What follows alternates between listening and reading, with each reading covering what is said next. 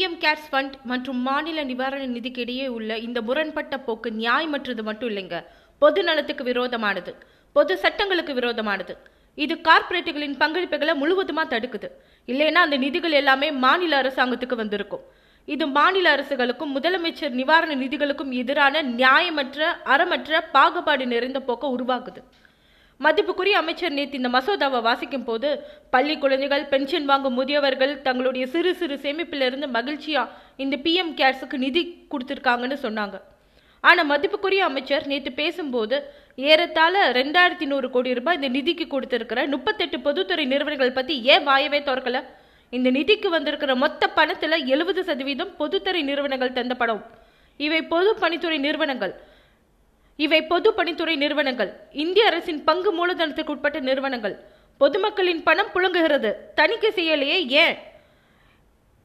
பொதுமக்களின் பணம் புழங்குகிறது. ஏன் தணிக்கை செய்யல?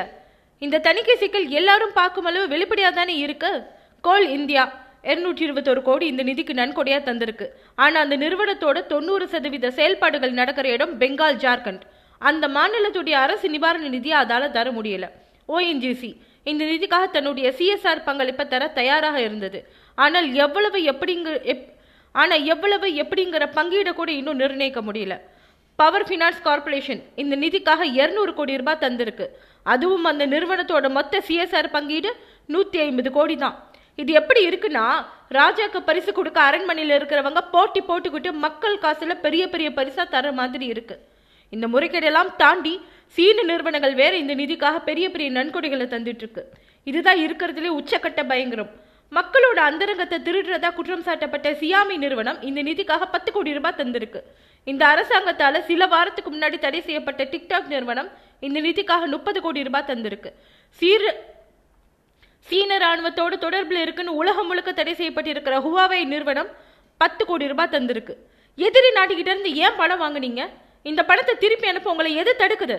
சாக கிடக்கிற எந்த இந்தியனும் தனக்கு எதிரி காசுல வென்டிலேட்டர் வாங்குங்கன்னு கேட்க மாட்டான் அதை ஏத்துக்கவும் மாட்டான் நான் கேட்குறேன் ஐம்பதாயிரம் வென்டிலேட்டர் வாங்க இரண்டு நான் கேட்குறேன் ஐம்பதாயிரம் வென்டிலேட்டர் வாங்க ரெண்டாயிரம் கோடி செலவு பண்ணிருக்கீங்கன்னு சொன்னீங்கல்ல அது இந்த சபையில வெளிப்படையா காட்டுங்க.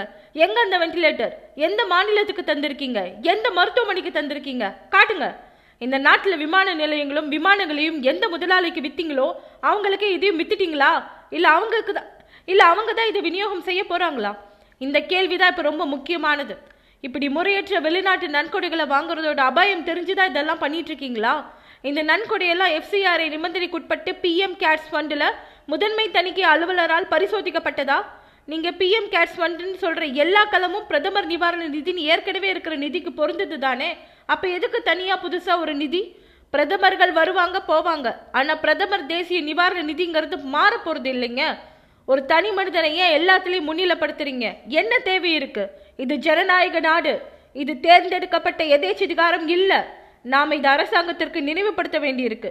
முதல்ல நீங்கள் பிரதமரோட பேரில் நிதி திரட்டி இருக்கீங்க மக்கள் இது அரசுக்கு சொந்தமானதுன்னு தான் நினைப்பாங்க.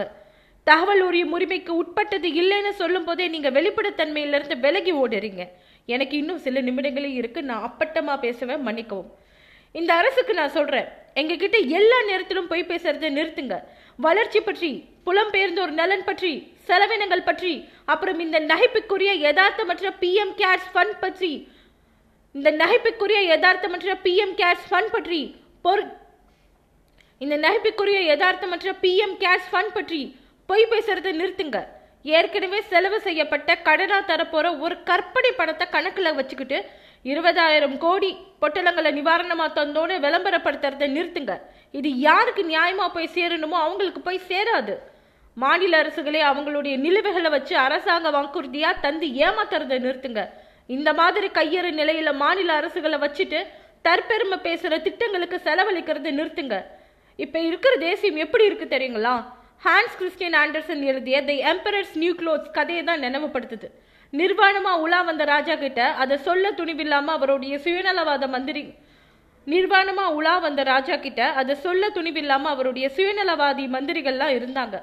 வங்காள கவிஞர் நிரேந்திரநாத் சக்கரவர்த்தி எழுதிய உலாங்கா ராஜாங்கிற கவிதையில சொல்றாரு மொத்த ராஜ்யத்திலே ஒரே ஒரு அப்பாவி சிறுவன் மட்டும்தான் அந்த ராஜா கிட்ட போயிட்டு தைரியமா ராஜா உங்க உடைகள் எங்கேன்னு கேட்டானா இன்னைக்கு நான் அதே கேள்வியை கேட்கிறேன். Emperor where are your clothes